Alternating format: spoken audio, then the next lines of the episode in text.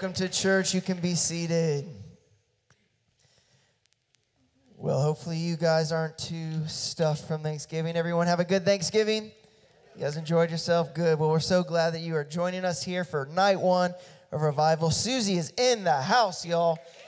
So I know we're super excited about that. Well, hey, if you are a guest with us, welcome to church. We are so glad that you are here. Hopefully, as you came in, uh, you saw a table out there that says first time guests stop here. If you did not get a chance to do that, we really want to encourage you to do that as you leave service tonight. There's a gift that is waiting there for you. Also, uh, hopefully, you got a program as you came in as well. There's a connection card in there. Just uh, fill that out, and there's going to be some buckets that come by during this next song, uh, and just drop that in there. Uh, and we just want to be able to reach out to you, just say, hey, welcome to the church, and answer any question that you might have. Uh, also, if you want to pull out your cell phones and check into Facebook or whatever social media platform you use, uh, we just love to do that. We love to engage with our world really uh, through uh, social media because that is where they are. And what better thing than to connect with them? Say, hey, you know what? Uh, join us at a service. And also, if you are joining us online, welcome. Uh, you can click that share button there and you can invite someone to join you. Streaming service tonight at salemfields.com slash live. Uh, we're going to be taking our tithes and offerings during this next song. Uh, again, it's just another way that we get the opportunity to worship God and to honor Him by giving Him the first fruits of really everything that He has given us. And so there are many ways that you can give. You can give cash or check as the buckets come by. Go out to one of the giving kiosks and give debit or credit out there.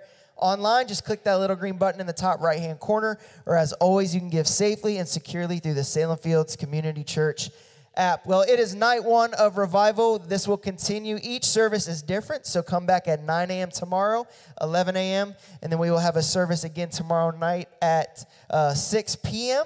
And uh, we're going to have some food beforehand, so definitely join us and be a part of that. Also, coming up is our Christmas festival. This is something we do every year, and we get to really just celebrate the season with our community. Uh, there is fun for the entire family. We still need volunteers, so go visit the table out there. Uh, many opportunities for you to get involved. And also, biggest thing you can do, invite your friends and invite your neighbors to come and be a part of it. And then uh, lastly, we start a brand new series next weekend called Get Lit This Christmas. And it is all about discovering how to be a light in this Christmas season. And what better opportunity you have than to bring, again, light into this dark world. And really, that's what we were talking about with our Thanksgiving offering. And Pastor Buddy has an update about that. Well, good evening. Well, a couple of you are here and awake, and it's good to see you all tonight. We are glad you're here. And I do want to update you on the Thanksgiving offering. Uh, the good news is we're over halfway there. We have 30, yes, give God a hand. We have $32,487 committed, so that means we need about $27,500 uh, to get reach our goal. And many of you uh, have given, and some of you haven't had the opportunity to pledge uh, and give. And so tonight, uh, we want to give you that opportunity as well. There's cards in your program, and there's pins in the seat. And if you've not committed yet, we need to make this goal, okay? It's $60,000, and this is very important that we are able to meet our goal to uh, spread uh, the light of Jesus into dark places in our world. And so we, I think every year we've made our goal, and so this year should be no exception. So help us out. If you've not given, you know, everybody at Salem Fields could give something. You know, even if it's a dollar or two, you can all give. Some can give little, and some of us can give much more than others. So, would you uh, tonight, anytime, you can bring your card up here and stick it in this little tin uh, thing here, and uh, and we will be glad to have that and add it to our total. Uh, we have uh, we've collected thirteen thousand. We have nineteen thousand outstanding, and we need twenty-seven five to complete our offering. So, if you've already given, would you pray that others would step up and give? as we are able to uh, impact our world. Last week, you heard from Manu and the great impact that our Thanksgiving offering has had in India and, uh, and around the world. 166, I think, world countries that get a little bit of our Thanksgiving offering. And also, uh, we give away uh, about 15% of our income every year that goes around the world to bring Jesus, bring the hope of Jesus into dark places. So we ask you to do that tonight as we continue to worship. Thank you.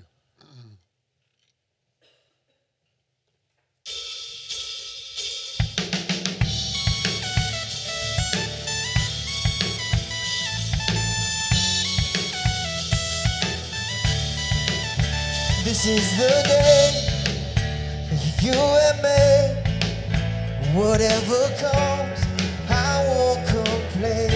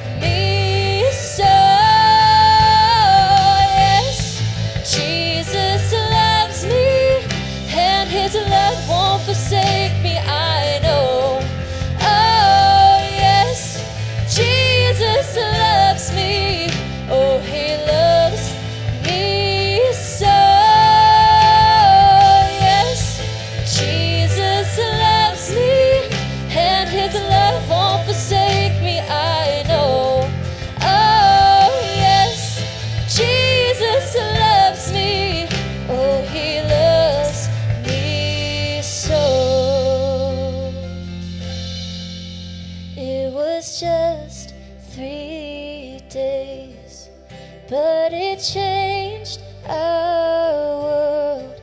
For when there seemed no way from the grave, he rose. Jesus loves me, this I know. Jesus loves me, this I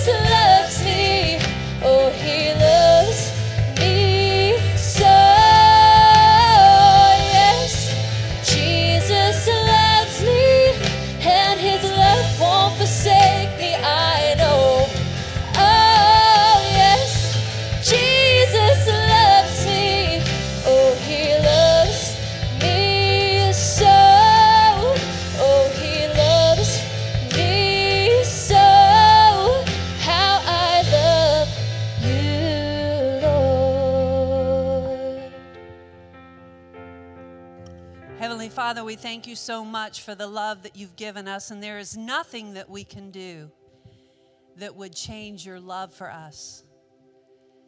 And so, Father, I thank you so much that so many of us have gotten to experience that love and understand what your saving grace means. And I pray, Lord, if there's someone here that has never sensed your love, that tonight would be the night that your arms would wrap around them Lord, there's no better place to be than right in the middle of knowing that you love us, you care about us. God, we're so grateful, we're so thankful for all that you've done in our lives. And we just pray, Lord, tonight that tonight would be a time when we would draw closer to you, that our hearts would be open and receptive to your word. God, that we wouldn't let any distraction keep us from hearing from you.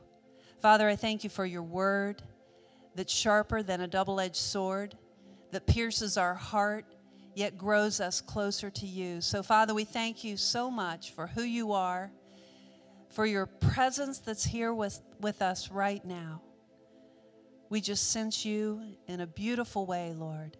And may we come together tonight and know that we have met with you. We love you. We praise you. We thank you for Susie, and we pray that God, you would anoint her in a way that we've just never seen before, and that your spirit would be within her, and she would break your word to us throughout the weekend, Lord, and that our lives will be changed because we've met in this way and with you. We give you all the glory, Lord, for everything that happens here. In Jesus' name we pray. Amen. Thank you. You can be seated. Well, I have the privilege of introducing Susie. So many of you, how many people have heard Susie speak before? Good. All right. So uh, you know that it's always great to have her here. Susie has traveled around the world. She's an evangelist in the Church of the Nazarene, and she uh, does small venues, she does large ones. She uh, actually, she's going to be going on a cruise too. So if you like to do the cruise thing, be watching for that. And also, I'd like to encourage you to go out to her table, and there's a list there that you can sign up for her uh, devotional that will come through your email. And uh, I would love for you to do that because you can kind of hear from her throughout the week and throughout the year. And so, without further ado, there you are. Here I am. Hi, Yeah, Susie. Everybody say hi, Susie. hi. Give it to us, Susie. Well, it is great to be back at Salem Fields Community Church. This is one of my very favorite places to come. Always has been, always will be. I love you guys, love Buddy and Gay.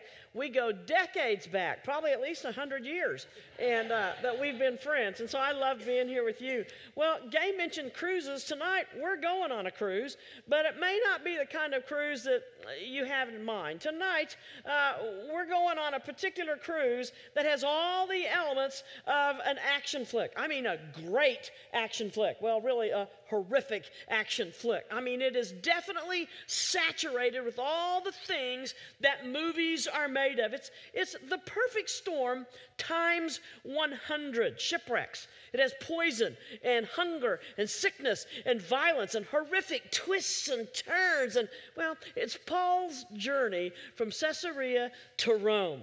And before we actually get inside the journey itself, I want to give you the prequel. So let's just take a step back. Do we have, yeah. Uh, you, you saw the arrow going back and forth. That's the cruise that we're taking tonight, all the way from Caesarea to Rome. Okay, so here's the prequel.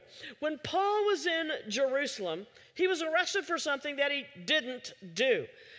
You see, the rumor was he let Gentiles into the temple, which was breaking a huge religious law. But he didn't do that.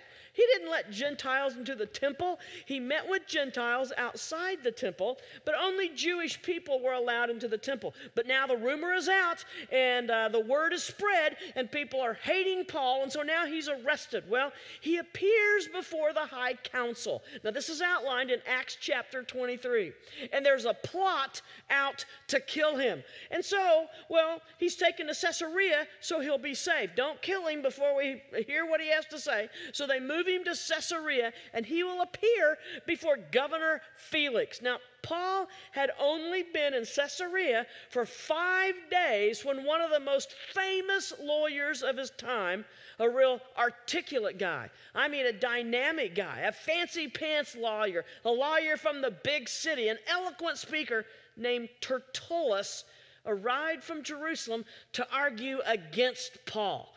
So Paul stands before Governor Felix and the high priest Ananias and Tertullus. Now, when Paul was called in, Tertullus presented his case before Felix. Now, remember, they brought in this fancy pants, big city, eloquent lawyer, Tertullus, to argue against Paul. Tertullus doesn't even know Paul, but that's how much he's that's how much Paul is hated. Well, let's spend the money and get the big guy in here so that he can argue against Paul. So here he is, and this is what he says uh, as he begins his argument. Tertullus says this. Let's look at it. We have enjoyed a long period of peace under you, and your foresight has brought about reforms in this nation. He's talking to Governor Felix. Tertullus says this to Governor Felix. Peace? No, no, that was a lie. There wasn't peace. There were riots that were breaking out constantly. Reforms? No. Governor Felix had robbed his people blind and he had appointed corrupt leaders. So this is just pure flattery. Tertullus is just giving pure flattery to Governor Felix. He wants to have him soak in the good stuff, wants to get on his good side. It has nothing to do with the case against Paul at all. Everybody in the country knew that Governor Felix was a rat.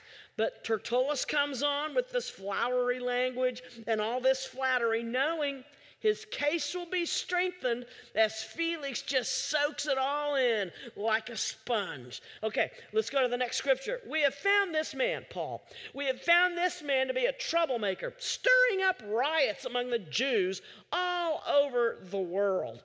He's a ringleader of the Nazarene sect. Oh, we're mentioned in there. That's kind of cool. He's a ringleader of the Nazarene sect and even tried to desecrate the temple, so he seized him. Nuh-uh.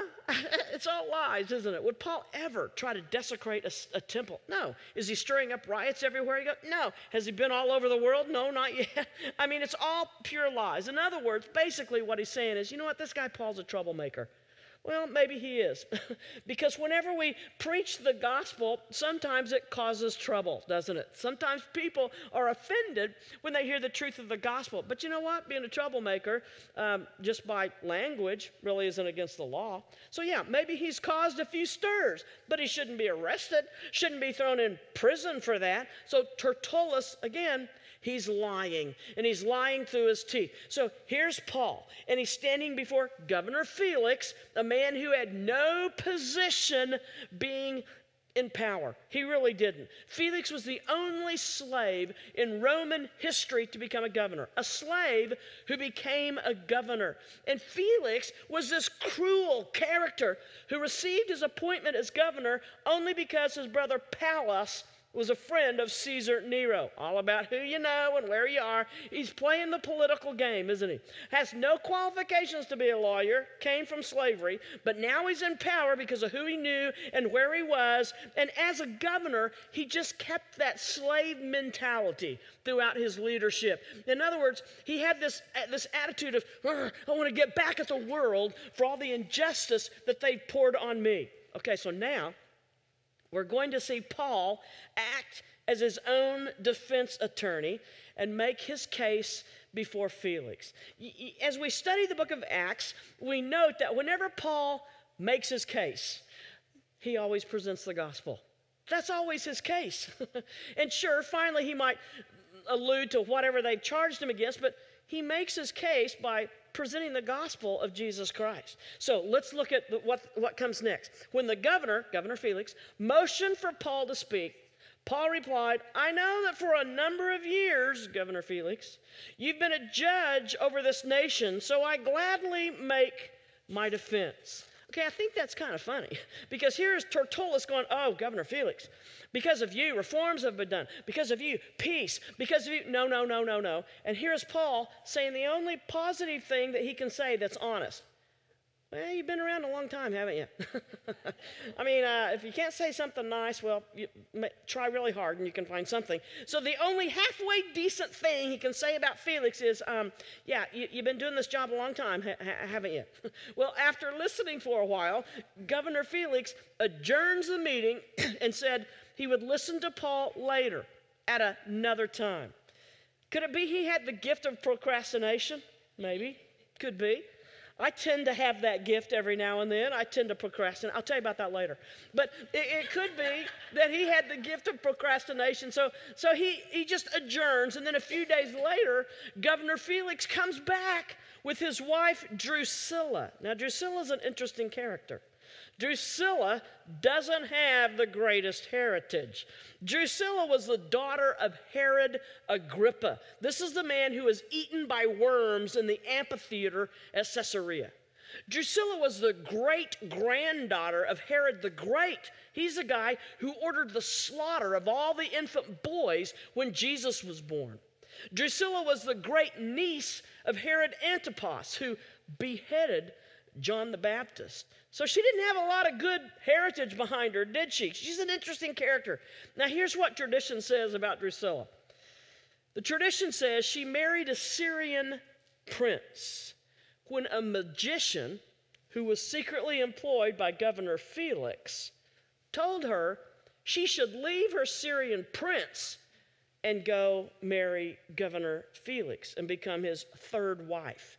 And because she was enamored with the occult, at age 19, she left her second husband, the Syrian prince, and went to marry Governor Felix. So that's kind of Drusilla's history. Again, Drew is an interesting character.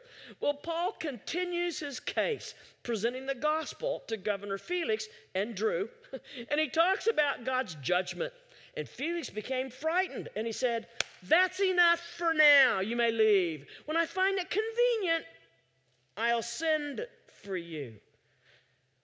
Again, Satan has a tactic to keep us procrastinating spiritually. Satan's greatest tactic is just wait till later. No need to make any kind of spiritual decisions tonight. Hey, it's just Saturday night. We're going to have a, a, few more services tomorrow, three more services. Don't make any spiritual decisions tonight. Take it home. Think about it. Process it. You see, Satan just doesn't want you to make any kind of spiritual movement tonight. And he's working this tactic in Governor Felix. Well, just procrastinate. Just, just think about it for a little bit. And so Governor Felix says, okay, that's enough. Leave. Uh, maybe I'll send for you later if I, if I want to hear you. Well, he was secretly hoping that Paul would bribe him to hear his case again, but Paul's not going to do that. He's a man of integrity. Well, guess what? Two years passed. Two years passed, and during those two years, Paul is kept in prison. Now remember, he's been arrested for something he never even did. Well, we push the fast forward button, and Governor Felix is replaced with Governor Festus. No, I'm, I, i am not talking about that Festus. I'm talking about this guy.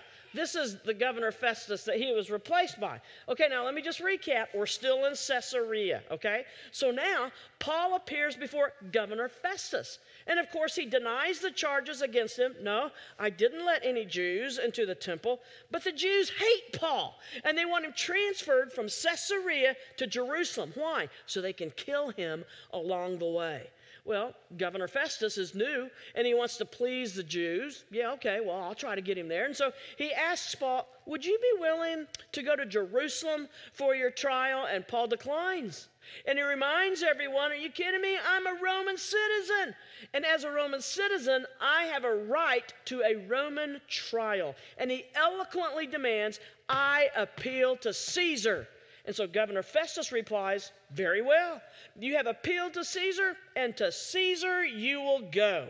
But before Paul leaves Caesarea, King Agrippa, who's that? It's a new character in the story. King Agrippa from someplace else arrives with his sister Bernice to visit Governor Festus. Okay, are we all on the same page? Governor Felix has been dismissed. Governor Festus comes up and takes his spot. Paul is going to, uh, they want to move Paul because there's a plot to kill him, or they want to kill him along the way. And Paul says, No way, no way. I deserve a Roman trial. And now, out of the blue, uh, uh Uh, uh, Governor uh, uh, King Agrippa comes into the scene and he brings his sister Bernice with him. Okay, well, who's Bernice? Well, she's described in literature as being a ravishing beauty. Seriously? I mean, by this picture, I would say the saying is true beauty certainly is in the eyes of the beholder. because by that picture, she doesn't look like a magazine cover to me. well, Bernice, King Agrippa's sister, guess what? Now the plot thickens. She's actually Drusilla's sister. So that makes her the half sister of King Agrippa. And because of this, King Agrippa and Bernice were never married, but they're living together as a married couple the king and his sister, Bernice. Doesn't this sound like a Hollywood movie? I mean, the plot is thickening and we're getting some twists and turns here. We're kind of scratching our head going, well, that, that's not right. Well, yeah, it does sound like Hollywood. Well, yeah, I do. Yeah, I've seen that happen on screen before. Well, it's, again, it's the exact thing that movies are made of. Okay, so Governor Felix, I mean, I'm sorry, Gov- King Agrippa and Governor Festus, they start chatting about Paul over coffee and what an unusual case this is. And Festus explains Paul has appealed to Caesar. And King Agrippa is just fascinated with this whole thing. Now, I want you to remember that King Agrippa was a member of the family of Herod. And it is the worst family in the Bible. Now, some of you may be thinking, wait a minute. I remember a couple in the Old Testament, King Ahab and Queen Jezebel. They were pretty evil, right? Yeah, they were. Uh, King Jez- I mean, Queen Jezebel was the one who introduced Baal worship into the whole northern kingdom of Israel. And Ahab was no Sunday school kid. I mean, yeah, they were pretty evil, but they were like Sunday school kids if you compared them, uh, if you compared them to the Herod family. I couldn't find a picture of them, so here's a picture I had some kid in Sunday school draw of uh, Paul and Agrippa. Okay, that's the closest I could come. So Agrippa is fascinated by the whole thing, and he wants to hear from Paul. All right, so an assembly is arranged the next day for Paul to appear before Governor Festus, King Agrippa, and his sister wife and Bernice, uh, Bernice in the city auditorium. Now, this city auditorium is huge and it is packed with people. And it's a, it's a, a, a high dollar event. I mean, it, people are dressed to the nines, and they're coming in with their tall hats and their fancy clothes, and they're just uh, expectant. And there's an electricity in the air, lots of pomp, a lot of circumstance, and they have soldiers standing at attention. And then in shuffles this short, balding guy, and he has ooze coming out of both his eyes, and he's shackled between two guards, and that's Paul. Paul shuffles in, shackled between two guards, and he presents his case, or he gives the gospel to a King Agrippa. And Paul's plea to King Agrippa to turn to Christ is magnificent. It's logical and it's intelligent. And, and again, rather than being a defense, it's a declaration of the gospel. Let's look at scripture. Acts 26 1. So Paul motioned with his hand and began his defense. If we look at that same verse from the King James Version, it says, He stretched forth his hand. Okay, what's that? What are we talking about here? Well, it was sort of a salute. It was a sign of respect. Before he would begin his message or his case or his speech, uh, he would show respect to the position of authority before him, even though the person in the position of authority had no business being in that position of authority. He was unworthy. Let's look at what Paul says. King Agrippa, I consider myself fortunate to stand before you today as I make my defense against all the accusations of the Jews, and especially so because you are well acquainted with all the Jewish customs and controversies. Therefore, I beg you to listen to me patiently. Finally, Paul gets to talk to someone who's kind of familiar with the, with the background and with the uh, scriptural history. And, and so he's finally glad, finally, I get to talk to somebody who knows a little bit of our, of our spiritual heritage here. And Paul is filled with passion as he speaks. There are hundreds present in this packed out arena. But Paul is focused on an audience of one, Agrippa. And as Paul went through the gospel and the message of the cross, the bottom line was repentance. That's not a popular message to hear. It wasn't a popular message then, and it's not really a popular message now. Because it says that people who think they have it all together don't. And people who assume they're okay aren't. And people who think that they'll make it to heaven on their own won't. And then we come to what I think is one of the saddest verses in the entire Bible. Then Agrippa said unto Paul, Almost thou persuadest me to be a Christian. Paul, you've almost persuaded me to give my life to Christ. I mean, I'm pretty close here, but it's just almost. I'm not going to do it. Again, Satan's greatest tactic is just wait on it. I don't think Satan really cares if you read the Bible or if you're here at church on Saturday night and three times tomorrow. I don't think he really cares if you have a ministry in the church. He simply wants you to put off any further commitments to Jesus Christ. Just put off any other parts of surrendering your life to Christ. He hisses in your ear, sleep on it. Sleep on it. Just think it through, process it. Mm. You know, in the Church of the Nazarene, long time ago, about 100 years ago, when I was a little girl going up the Church of the Nazarene, we had these books in our pews or in the backs of our chairs. They were called hymnals. Has anybody ever heard of those? And they had they were filled with songs. What a novel idea. And there was a song I'll never forget. I didn't know all the words to it because we didn't sing it often, but one, maybe once a year, we'd sing this one song. And it was kind of an eerie song. It was called Almost Persuaded. Ooh, and it was written in kind of a melancholy tune. It must have been written in a minor key. And it was just kind of scary. It was along this thought I've, I've, almost been persuaded to give my life to Christ, but no, I didn't make that decision. And it even kind of sounded scary as you sang it. It kind of went like this Almost persuaded. I mean, just kind of scary to even sing it. Well, but that is a scary thought I've almost been persuaded to come to Christ, but no, I'm not making that decision. Well, Agrippa ends the assembly, and he and Governor Festus leave saying, This guy, Paul, really hasn't done anything that deserves death. He's innocent, and he could be set free if he hadn't appealed to Caesar.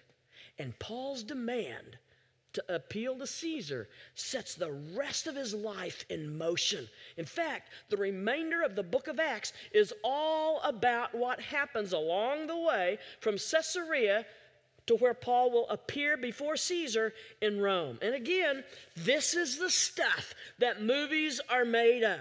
And so now in our story, we come to Acts 27, and it's the beginning of Paul's journey from Caesarea to Rome. And it's a journey of 1,424 miles. That's the cruise you and I are about to embark on.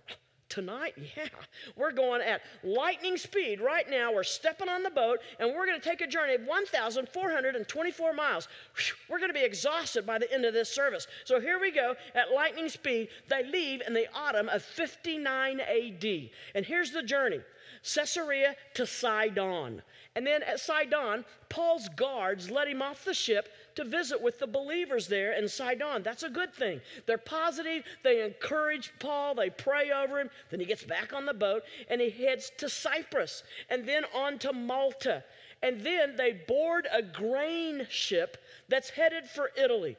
They start out across the Mediterranean Sea and they sail past Cape Salmone and along the south coast of Crete where it's more sheltered. Well, they experience a lot of difficulty, and it's getting close to winter, and no one would sail these seas in the winter because of the dangerous weather and the shipwreck possibilities. So, Paul wants to anchor and spend the winter at Fair Havens, but the captain of the ship wants to just keep sailing further. Nah, we can do it. Oh, I can do it. I'm an experienced captain. I know nobody else does, but hey, I can handle it. Uh, I can handle it. So they keep sailing further along the coast to Phoenix. And no, this isn't in Arizona. they keep sailing. And the centurion listens to the captain instead of Paul. So they continue their journey into dangerous territory. And, and Paul has warned them about it. He's warned them our lives will be in danger. We shouldn't do this. We should stay here at Fair Havens. Let's pick up the journey again in spring when the weather is better. No, no, we can do it. Well, in Acts chapter 27, verses 13 to 15, we see that a typhoon type wind, a nor'easter, forces them from the coast and drives them all the way out to sea where they're just fighting for their lives. And then south of Cauda Island, they lower the sail completely and just let the ship run with the storm. Then they drag that heavy anchor behind them to try to slow the ship down and to keep it from running into the sea, into the sandbanks. Now we come to Acts 27 18, and this puts us into the second day of the storm. The ship has been battered violently and it's now swamped with water. So the crew begins to lighten the ship by throwing heavy containers of grain overboard. Great, there goes most of our food supply. but they had to they had to lighten the load. Here's what happens on the fourth day of the storm. The following day, they even took some of the ship's gear and threw it overboard. Okay, we've thrown most of the food overboard. Now we're taking precious gear of the ship that we really need for safety and we're tossing it overboard. They're trying to do everything they can to lighten the load and to keep the ship from sinking. Now, even though this wasn't the size of any of our ships today, it was still filled with stuff that would dangerously weight it down in the midst of a storm. Okay, so they're desperate. They're just trying to lighten the load of the ship by tossing cargo and stuff overboard. Let's keep reading scripture. The storm raged for many days, blotting out the sun and the stars until at last all hope was gone. That's Acts 27 19 and 20. You see, all these ominous clouds have completely hidden any trace of light. Can't see the stars, can't see the sun, can't see the moon. It's dark during the day, it's dark during the night. And they navigated by the sun and the stars. So now they can't navigate because they can't they don't have any light to look from. They're in complete darkness. They can't navigate because they can't see the stars. Verse 21 says, uh, that all hope was gone. And so these guys think this is it. We'll never see another sunrise. We'll never see another sunset. We aren't going back to our families. We'll never have another Thanksgiving. Forget Christmas. This is it. Our lives are over. Now, verse 21 says, No one had eaten for a long time. Well, yeah, partly because they tossed most of the food overboard, and the other part is because, can you imagine doing this uh, for day after day after day? They, they are nauseous, they're throwing up. I mean, their stomachs are heaving and hurling. They are seasick to the max. Again, it's the perfect storm times 100. They're throwing up constantly. All hope was gone. They're convinced it's over. And then, right in the middle of all this despair, look what happens. Finally, Paul called the crew together and said, Men, you should have listened to me in the first place and not left Crete you would have avoided all this damage and loss. That's not real comforting, is it? Should have listened to me. I told you so. There's a universal word all over the world, and it's the same in every language, that every child learns by age five. Doesn't matter what country, same word in every language. And that word is nya, nya, nya, nya, nya. That's basically what Paul is saying here. Yeah, yeah, yeah, yeah, yeah. I told you so. You should have listened to me. Okay, those aren't the most comforting words that you want to hear when you think that you're dying. You, you don't want to hear that. But let's check out what Paul says next Acts 27 22. But take courage. Oh, there's some encouragement there. But take courage. None of you will lose your lives, even though the ship will go down. Well, how does Paul know this? Well, let's keep reading. For last night, an angel of the God to whom I belong and to whom I serve stood beside me. And he said, Don't be afraid, Paul. Don't be afraid, for you will surely stand trial before Caesar. And what's more, God in His goodness has granted safety to everyone sailing with you. So take courage, guys. I believe God. And it will be just as He said. But we will be shipwrecked on an island. But God is with you. You may go through some storms. Jesus said, expect it. The world hated me before it hated you. We're going to go through some storms. Some of us are even going to shipwreck. But guess what? God is with us. He hasn't left us. Let's fast forward. We're at midnight on the 14th day of the storm.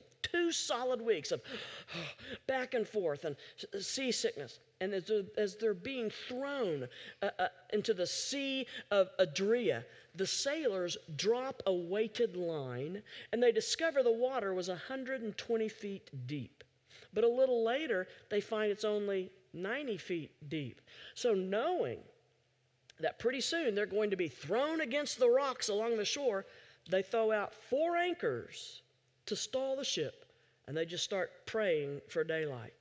Now in Acts 27:30, we see the sailors in the midst of a major panic attack and they try to abandon the ship. So Paul makes an announcement. Let's look at it. You will all die unless the, stay, unless the sailors stay on board.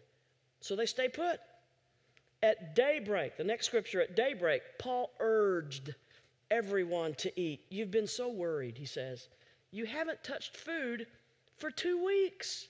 So he took some bread. They had a little bit of food left. They'd thrown most of it overboard. He took some bread and he gave thanks to God before everyone so they could see him and they could hear him. And then he passed it around and they all ate. All 276 men ate. And afterward, they lightened the ship even more by throwing the remainder of the wheat overboard. That's it, no more food. Now, a few hours later, they see the beach in the distance and they try to run the ship ashore but they struck a reef, and the bow and the stern just broke completely apart. So those who could swim got out and swam to the shore.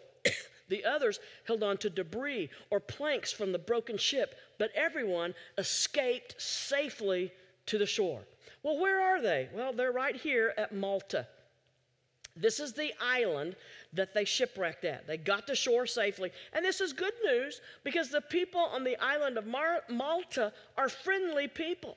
Well, the people of Malta welcome Paul and the crew and the sailors, and they begin to build a fire. They're going to have food for them. They're welcoming them to their uh, to their island. So Paul decides to help out, and he goes to gather some sticks too. And out of the pile of sticks, he's bitten by a snake. So now the islanders that are very superstitious say, Oh, he's a murderer. Maybe he escaped the death on the sea, but he won't escape death here. This proves that he's a murderer. He's going to die from this poisonous snake bite. But Paul just simply shook the snake off without being harmed. And so now the people switch tunes and they think he's a god. Whoa, he's a god. He didn't die from the poisonous snake bite. Let's fast forward. Three months later, another ship arrives in Malta and Paul gets on board. And after several more stops, he finally arrives in Rome. Whew, we're there. We have just traveled together 1,424 miles in the last few minutes. Are you tired? Yeah, I'm kind of kind of worn out by that trip. 1,424 miles. He's finally in Rome, and he will live in Rome for two years before he gets to meet with Caesar. But the book of Acts ends before this meeting happens. Hmm. So we don't get to eavesdrop on the conversation. We don't get to see or feel or smell the environment that he and Caesar are a part of. Well, then how do you how do you know? Well, we know he appealed before Caesar because remember back on the ship, the angel of God visited visited him and said, "You will definitely make your appeal before Caesar. You will stand trial before Caesar. God is a God who always keeps his word. And if we go back in history, and if we would research historically, there is record of Paul meeting with Caesar. Wow. But the good news here is that the good news of the gospel has finally now made it to the capital of the known world, and now finally it can be spread to the ends of the earth. Oh, that is good news. The good news, the good news has made it to the capital of the world and now can be spread throughout the ends of the earth. good. Now we're going to hear the good news. We, the Gentiles, and we can have a relationship with Jesus Christ today. Okay, before we wrap this up, I want to do a quick recap. Paul does a series of warnings and encouragements, warnings and encouragements. Maybe you caught on to that through this story. Warning, Acts 27:10. Paul said, "If we continue on, we'll have great loss. Our lives are at stake. We should stay here at Fair Havens. Let's wait and continue the journey in the spring." But the centurion listened to the captain of the ship instead of Paul. They ignored the warning. Then Paul gives some encouragement. Well, it's mixed with a little bit of, you should have listened to me, nya, nya, nya, nya, nya. He said, I told you so. You should have listened to me. We should have never left Crete. We've lost our cargo. We're lost at sea. We can't navigate. We can't see the stars. But be encouraged because you won't die. I will stand before Caesar, and God will protect all who travel with me, but we will wreck. You're going to have some wrecks. You're going to shipwreck, but God will be with us. Then he comes in with another warning. Acts 27 31. Paul announces, Hey, sailors, you have to stay on the ship to be saved. You have to go through the storm. God will save you, but you're going to experience the wreck. Then he comes to another encouragement. Acts 27 33. Take some food. Please eat something. You've gone two weeks without food. You need your strength. Not one single hair on your head will perish. God has told me so. Okay, well, so what does that mean for us? Well, it's the same with us and God warning, encouragement, warning, encouragement. He warns us, He encourages us. In fact, that's what the Ten Commandments are all about warnings and promises of encouragement. If we keep our surrender and our commitment and our focus on God, even though we'll, con, uh, we'll encounter horrific storms in our lives, He is faithful. Warning, encouragement, warning, encouragement. The first uh, encouragement in the Ten Commandments is the commandment to honor thy father and mother. And then it gives us encouragement at the end of that commandment, and you will have a long life full of blessing. Warning, encouragement, warning, encouragement. That's how God interacts with his children. Yes, he will warn us against the evil and the sin in the world and in our lives. Aren't we glad he's faithful to do that? And he will also encourage us. But if you seek forgiveness for me, from me, I will grant it. I will forgive you. Hey, you can't live with sin in your lives. Hey, there's a high price to pay for that. The wages of sin is death. But good news, I sent my son to pay that price for you. You see, somebody has to pay for your sins. It's either you or it's Jesus. And I love you so much that I sent Jesus to pay for your sins. Warning, encouragement, warning, encouragement. And that's how he wants us to, to act and interact with our world, too. Yes, let's warn some people, let's warn them in love. Hey, that sin, oh my goodness, God has something better for you. Oh no, don't go down that road. Don't go down that road. It's a dangerous road. It will take you away from the Lord. It's going to lead you down a path that's scary and that's awful. You don't want to go down there. But encouragement, oh, God has something so much better for you. Warning and encouragement. Warning and encouragement.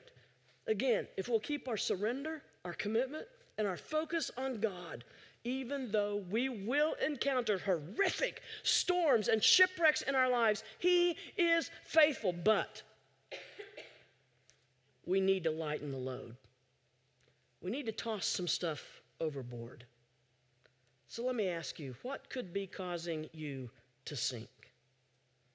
It may be that some of you are going under and you haven't even realized that getting rid of that something in your life can steer you toward intimacy with Christ.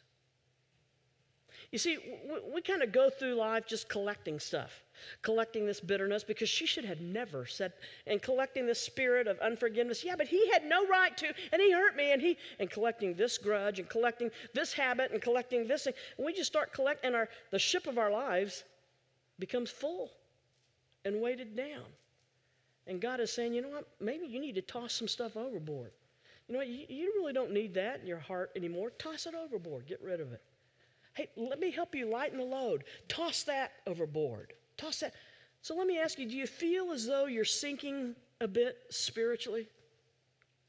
Yeah, I kind of feel like I'm sinking a little bit spiritually, Susie, but you'd love to feel as though you're in a powerboat with the wind just sailing through your hair as you're freely lightening the load. Anger, you're going overboard. Woo! Bitterness, I don't need you anymore. Tossing you overboard. Criticism, you just get out of my boat. And gossip, get out of my boat. We've never done it that way before. I'm getting rid of you. Pornography, no, you're not going to be in the boat of my, in the heart of my boat anymore. And addictive behavior, nope, you're out of here just tossing stuff overboard with the wind sailing through the air. Yeah, yay, Jesus. Thank you for freedom. Thank you for helping me toss that stuff overboard that has been causing me to sink. You see, Jesus longs for you to experience this kind of freedom spiritually. He longs for you to have victory. And so be encouraged right here, right now, because Jesus is in the saving business. And he longs to save his children from sinking. You see, He doesn't want to just keep you afloat, but He wants to put strength in your wings and enable you to soar. But you may need to toss something overboard first. So let's ask God what that would be. Learn to travel light spiritually. Well, how, how, do I do that? How do I travel light spiritually? Well, you lighten the load. So let Him help you lighten the load and experience the freedom that He wants you to have, then you can truly say, Yeah, I travel light. And then move on in obedience. So, this evening, what do you need to toss overboard? What could it be that's causing you to sink? Will you do it? Will you just bow your heads right now and would you just ask God this question silently? Father, what is what's causing me to sink spiritually? Would you bring that to my mind right now? Help me think of it. What's causing me to sink right now? If you ask him that and mean it, he's going to bring it to your mind. Now, will you go ahead and thank him? Thank you, Jesus, for making me aware of that. You're right. That is causing me to sink spiritually and tell him how you want to travel. Jesus, I don't want to travel burdened down with that junk. I want to travel lightly. I want to experience your freedom and your victory. Tell him that. And tonight, would you say, Jesus, would you help me toss that overboard? Jesus, tonight, would you help me make a commitment to travel light spiritually? We're going to sing a song with Jody. And as we sing that song, we're going to ask you to stand. And if that's the commitment that you want to make tonight, yeah, I want to travel light. Some things I, I need to toss overboard. I want you to just come forward so we can do that together. Will you do that? Let's stand. Let's sing with Jody. And let's let's toss some stuff overboard. Will you come forward symbolizing, yeah, Jesus, I'm traveling light. I want to toss some stuff overboard. Will you come now?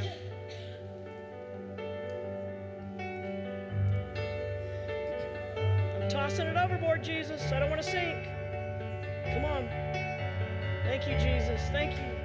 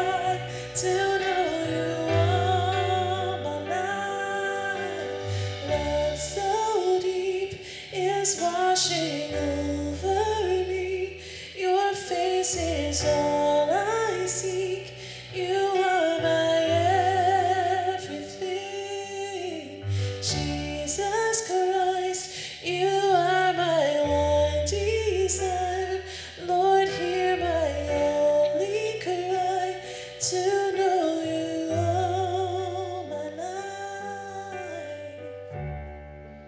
Father, we thank you for the promise that you will be with us, that you won't abandon us, that you're not walking away. And even though we experience horrific storms, and even though we shipwreck and we feel like, uh, is it over? Thank you, Jesus, that it's not over because you're with us. But Father, in, in the journey that we're on, teach us, Lord, to travel light spiritually. Father, keep bringing to our mind the things in the hearts of our ship that we need to just keep tossing overboard. Keep lightening the load spiritually. Because, Jesus, we want to live in victory. We want to live in spiritual freedom. And we know that that's possible by tossing it overboard. The things that keep us from living in victory. So, Jesus, teach us to travel light. In your name we pray. Amen, Jesus. Amen. What a cruise we've been on. I hope you'll be back at 9:30, at 9 o'clock, and at and at uh, 11. 11 I hope you'll be back at 9 and 11. And then Susie, I'll do the announcements. You go sit we're going to okay? have chili. I heard we're having chili. Is that That's right. That's why I came up here to say. At 5:15, we'll start serving chili tomorrow evening. But our services are at 9 and 11. And if you still have things to throw overboard, be sure tonight when you hit your knees to throw overboard what may be hindering you uh, to enjoy the cruise that God has us on. God bless you guys and have a great evening and go Who's knows what I mean.